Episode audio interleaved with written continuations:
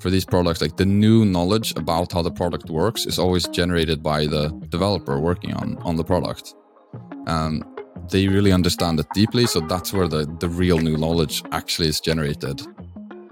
Hi everyone, you're listening to Scaling DevTools, the show that investigates how DevTools go from zero to one. I'm joined today by Niko, who is the co-founder and CEO of Rerun. Niko, thanks so much for joining. Thanks, uh, thanks for having me. Excited to be here. Yeah, because uh, I know you're working on some really, really amazing stuff with uh, computer vision, um, or helping companies that are building with computer vision. Could you tell us a bit about what you're working on? Sure. Um, yeah, so we're building Rerun. It's the easiest way to, like, the most concrete way to to think about it. Basically, it's it's uh, two things. So it's a uh, SDK for logging like computer vision and robotics data, and then there's a visualization app for basically auto- taking that data that you log and automatically building like really useful, um, fast, beautiful um, visualizations that may that help you understand what you're building. So one metaphor that's that can be really useful is to think of it as visual printf uh, style kind of debugging, but for computer vision data. Yeah, that's amazing. And could you tell us the story of like how you came to build Rerun? Yeah, sure. So actually, my two co-founders and I uh, were previously working. So this was a, a, I think almost ten years ago now. No, not quite, but a while ago. We were working at a three D 3D scanning company uh, that like does 3D scanning of feet in like physical retail uh, to recommend shoes. Um, so that's actually a surprisingly difficult problem to do really well. It's like quite quite a quite complex. A lot of things go wrong, and yeah, physical retail is, is a tough environment to to ship like working computer vision products in. Um, so at that company, we built like really good internal visualization tools, and uh, I guess basically what happened. So Emil, our, our CTO now, he came in from the gaming world and kind of approached things differently and built this like he, he started to approach problems by building this like really rich like visualization like data visualization environments almost and then somehow like it became very easy to see what was wrong and what you needed to build uh, from from that uh, that point. And that kind of transformed how we worked uh, at that company. I think so so he kind of took those way that way of working and built like some uh, really great internal tools. Started out as debug uh, tools for for just for us algorithm developers. So that's what I was then, uh, computer vision of machine learning engineer on that team, and uh, yeah, it was super useful for us. But quickly became also then the tool that we used to kind of yeah debug live devices, debug sort of products out um, like in production. It became used by yeah more and more parts of the organization. So like data labelers, uh, like operations and support. It even got used in like sales calls uh, and and stuff like that. So it just permeated the organization. Was a really key part of success for that company. Became what very clearly won that market. Let's say like and got out with a good working product like years before anyone else. And then I left and I I spent spent time building mainly like mobile computer vision products of different kinds. Um, and I needed the same thing again. It's like I had seen the light, like this is how you do things, and oh, there's nothing out there. And I kept like every new project, I kept asking like, okay, now someone has to have built it because it's obvious that you need it. Um, but they hadn't. Uh, so previous to this, I, I uh, started another company, that, like an AR um, mobile AR company. Not to get into that, but the lack of good tools was like a really big problem. So that's that's um, that's kind of like how we fell into this like fi- decided that okay i'm not i'm not starting another i'm not doing any more computer vision until this like tooling part is fixed because everything else has kind of become easy enough like it's relatively easy to train a neural net now and deploy it and all that kind of stuff that had been hard but this like just the problem of like understanding what your your systems are doing um live kind of over time in like 3d and and that kind of stuff like maybe on a device, but also getting the exact same visualization on your like development machine and the same thing on your like if you're digging into what happened on a like a big evaluation job. So that whole system was kind of really really missing, and we decided to go um, solve it together for for hopefully to help uh, kind of the whole computer vision machine learning industry just um, or not the industry I guess, but the, everybody doing that kind of stuff like really make good products for the that make the world better. Yeah. So that's that's kind of why, how we get into it. Yeah, and when you kind of stitch it all together and look back, like it sounds like it was just this huge problem that you just kept facing again and again and again. Yeah. Um, was it like something that was really obvious that you had to go start a company to solve it, or was it? Did it kind of come from looking and like introspecting and like was it? Yeah, the process. I guess I, I keep going back to knowing that someone needed to solve solve it. It had to be solved. It had to be a project. I guess we knew that or thought of that for a very long time. Um, was obvious that like actually solving it right is a huge undertaking.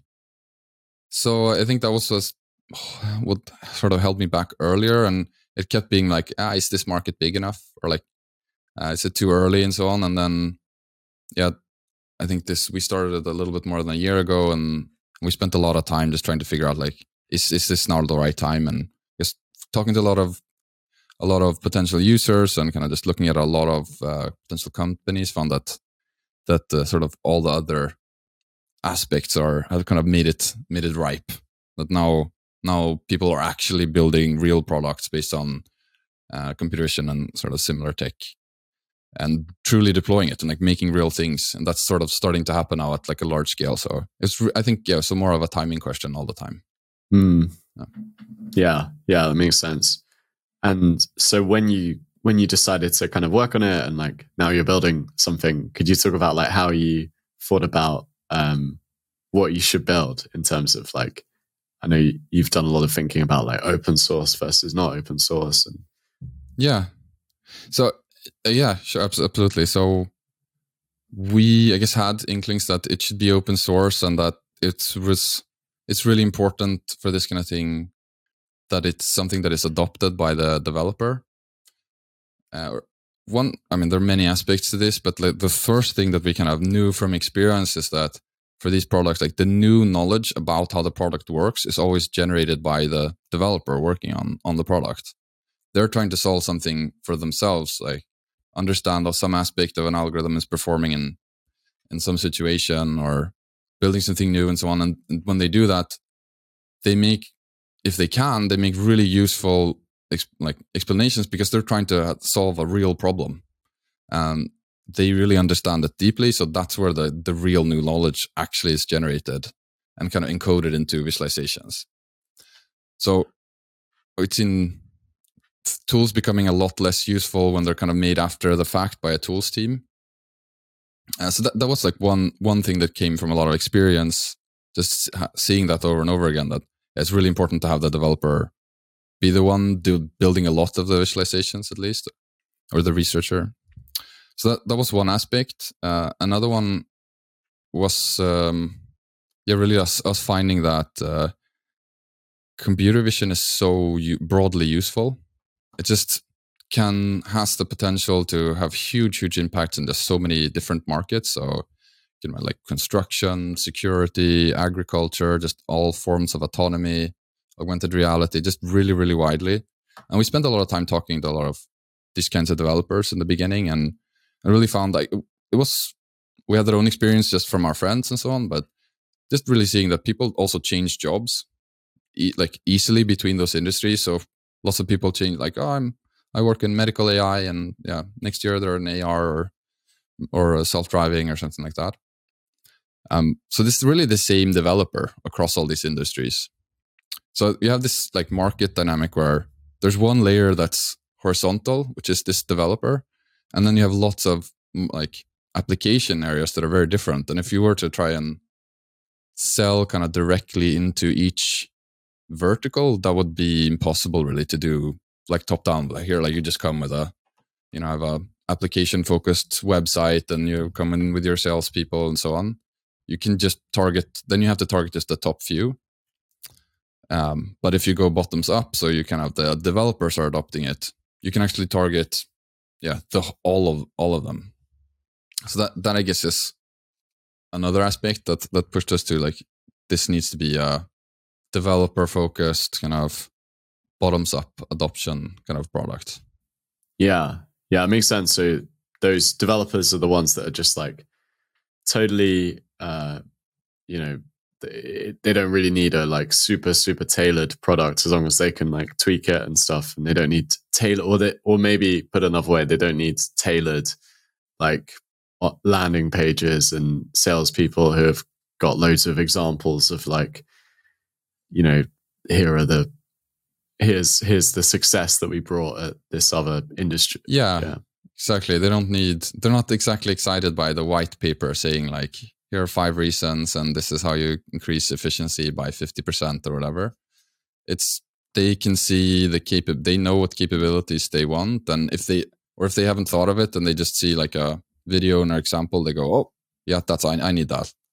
And that you can kind of be much more capabilities focused which is a lot broader in our in our case at least. That's that really addresses a lot more people. Um yeah so that that has huge implications to how you, I guess, can go to market with a, a product like this. Yeah. So it's just been all about like getting that kind of, as you said, bottoms up developer kind of love that they really, yeah.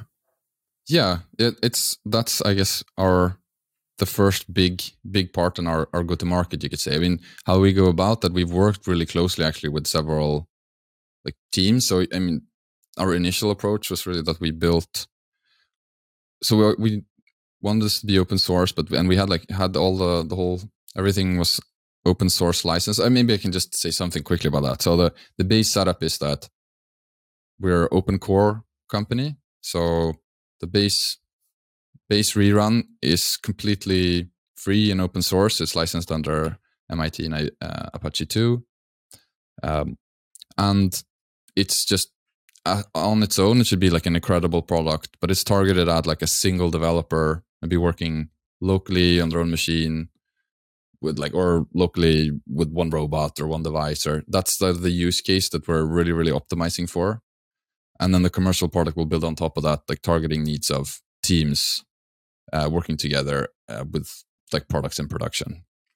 So initially, though, we didn't start out targeting like single developers is actually harder. Um, if you're targeting a single developer, you have really high requirements on like super low friction.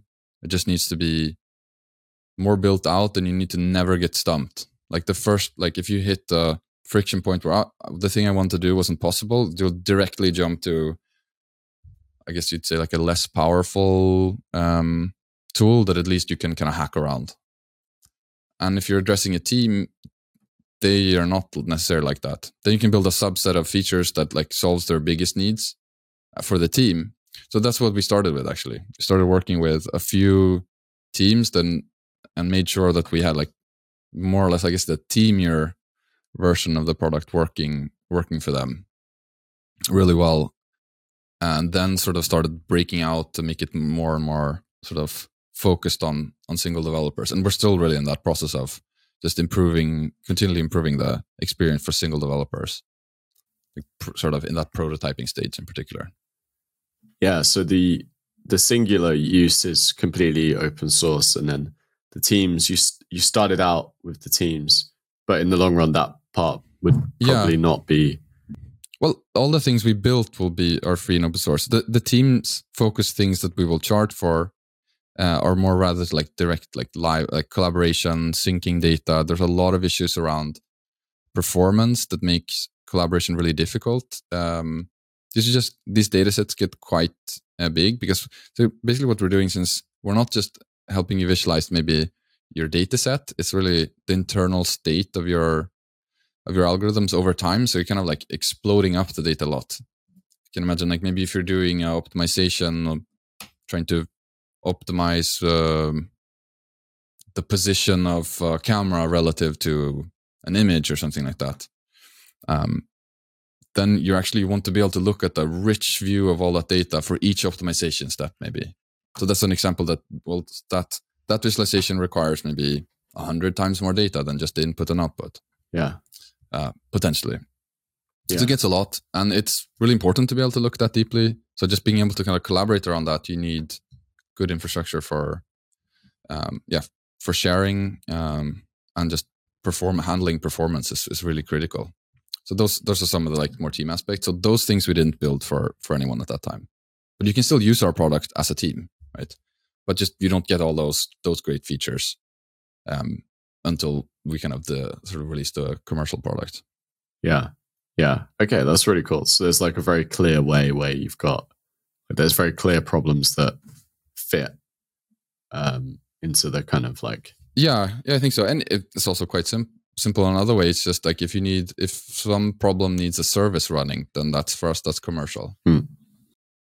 yeah yeah that makes sense because it's going to cost you and then yeah pretty straightforward like we need to run it Yeah. uh, it's also easy to understand for users like yeah they're managing the service like of course i'm gonna pay for that yeah i feel like that's actually like a really really important part of like the pricing it seems like. Developers are Yeah. like what? This doesn't cost you anything. Why am i paying for this? Yeah. and if it like if it does then they're a lot more like amenable to paying.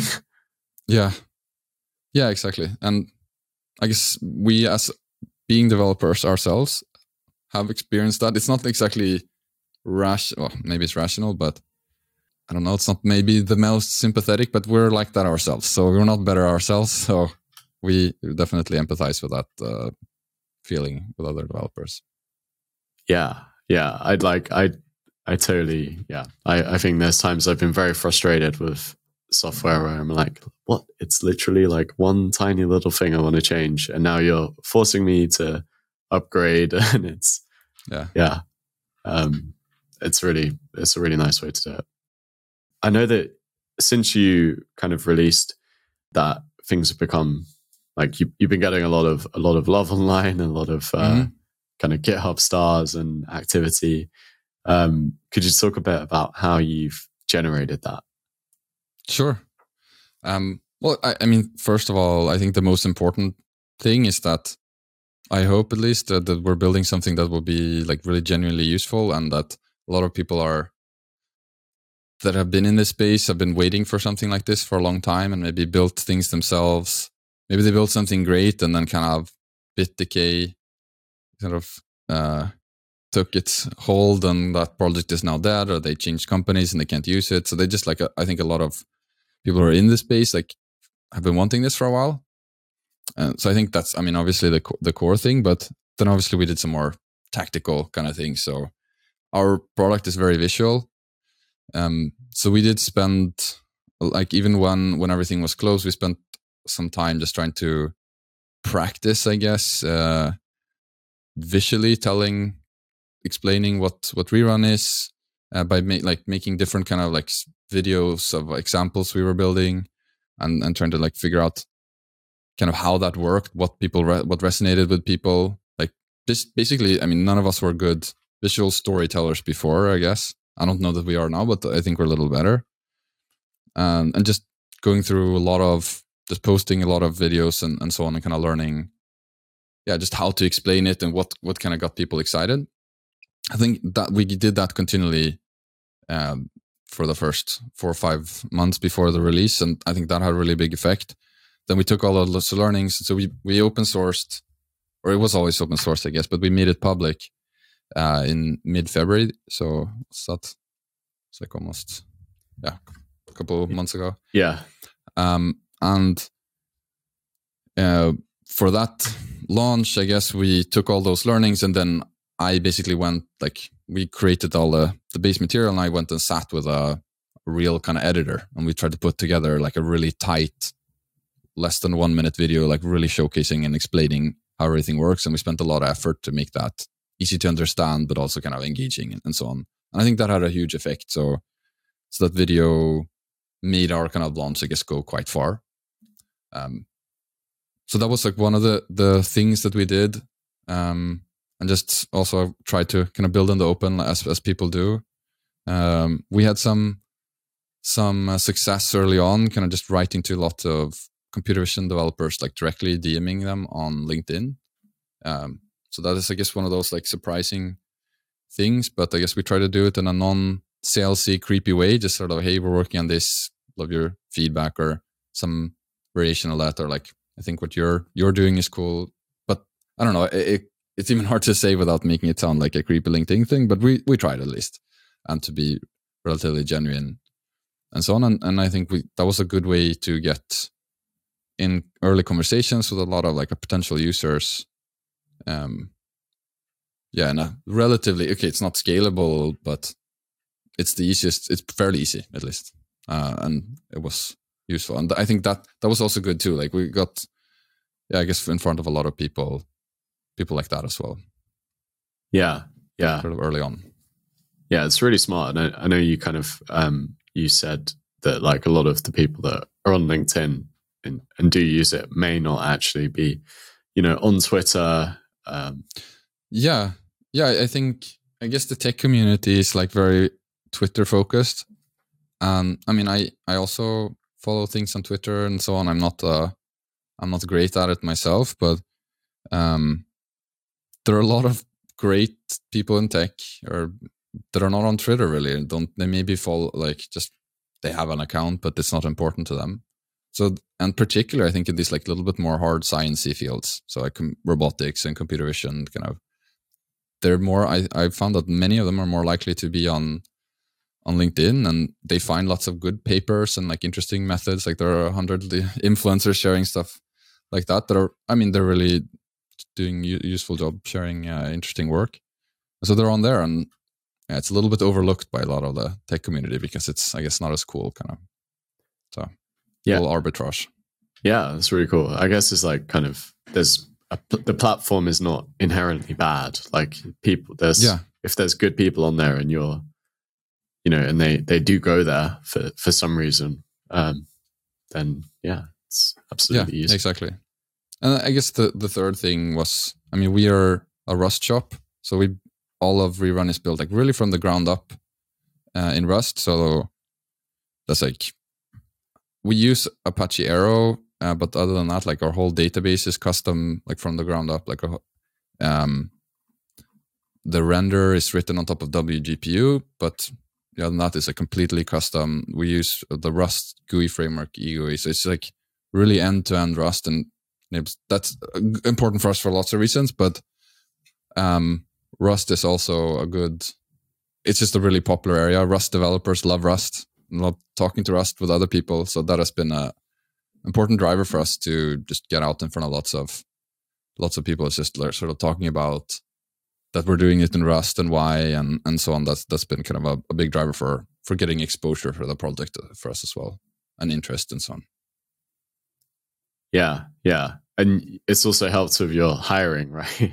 Yeah, yeah, I, I just have this this continually every time we've been out hiring. I just um, I'm amazed by the incredible talent that is ready to switch jobs for just just for the sake of working in Rust uh, on their day job. Uh, just so many great engineers, and I it's kind of in one way it makes me sad that like I can't hire all these like great people. So maybe I mean we're a small company, we don't can't do the old school Google thing of just hiring everybody that's good. We need to kind of match it to a particular role and all, all that stuff. But yeah, all, all, teams out there that are that could be using using Rust and are having trouble hiring, I mean, they're really missing out. I'd say so that that's been super useful for us. Yeah. So so build in Rust. I I think you should build in Rust. Yeah. If if at all practical, it's a very strong. Uh, it's a strong choice. Put it that way. Very very cool. Yeah. And Niko, um, I think that's all we've got time for, but I wondered what would be like your key takeaways for any founders of DevTools or uh, people working in DevTools listening.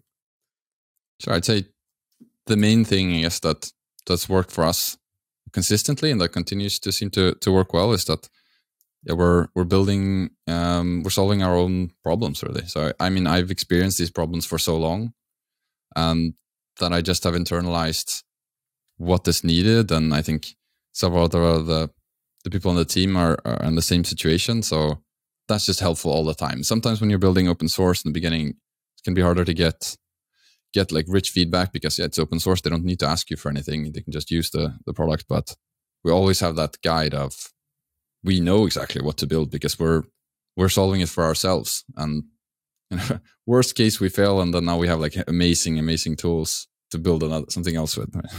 so that that I think is just incredibly useful every day, and yeah, that that tip is hard to to like overdo. I think. Yeah, that's amazing. I absolutely love it that you're just on this mission to like never do another computer vision yeah. project until you have this amazing tooling. Yeah, it just never again. yeah, that's so great. Oh. Um, and where can people learn more about Rerun and about Niko? Sure. Um, I think the easiest is just our website. Uh, so that's rerun.io. Um, you can find links to our Twitter and different things like that.